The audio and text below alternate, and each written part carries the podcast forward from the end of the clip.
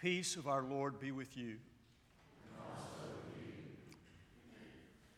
And the Word became flesh and lived among us, full of grace and truth. Of all the words in sacred scripture, few come closer to capturing the life of Jesus in a single summarizing sentence than those from this morning's gospel lesson. Words which describe the life of Jesus as being full of both grace and truth. Grace which was kind in its welcome, and truth which was clear in its demands. An expansive wingspan of grace, which kept Jesus constantly sitting down with sinners, outcasts, and strangers, and a crystal clear moral compass of truth, which kept Jesus constantly standing up against injustice, exclusion, and hypocrisy.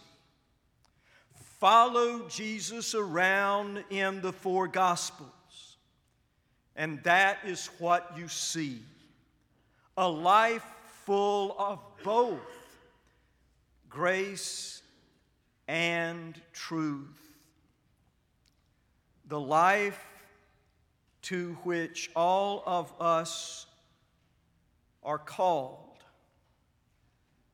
but a life which is so difficult and demanding to live that without the Holy Spirit, few of us could hope to live it.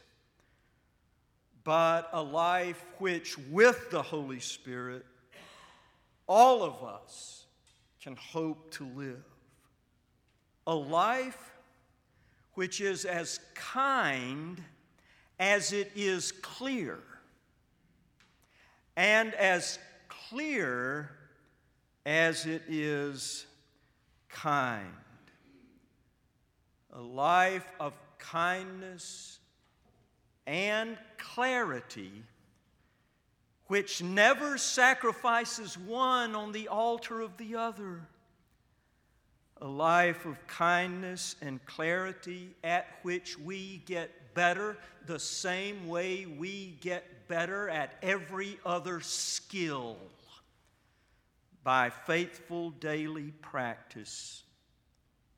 Praying each day, both at the beginning of the day and then all through the day, to be kind and clear in our words and actions. Cutting back on the sarcasm, exaggerating, and relentless teasing, renouncing the passive aggressive behavior which says one thing in a person's presence and then says something altogether different in their absence.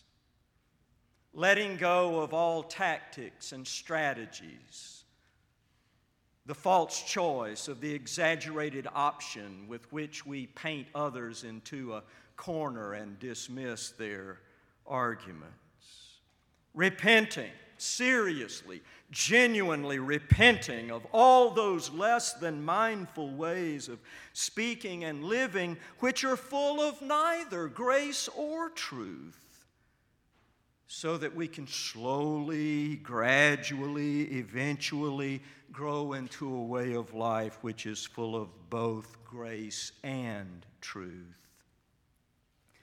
That beautiful kind of life which the Quakers call gentle and plain.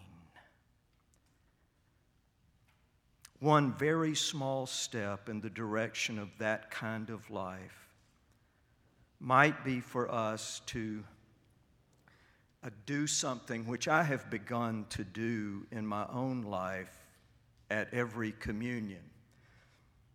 And I must tell you, it is not magic. And uh, for me, it has only helped the slightest.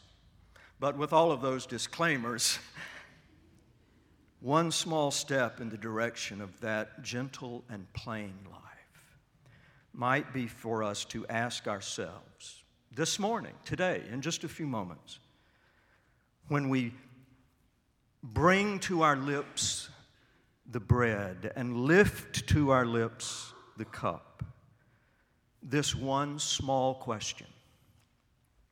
Now that this bread and cup has touched my lips, what are my lips allowed to say?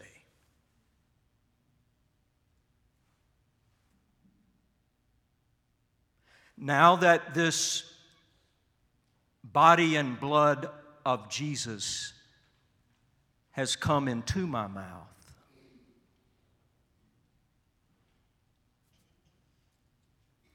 what can rightly come from my mouth? But grace and truth. Truth and grace.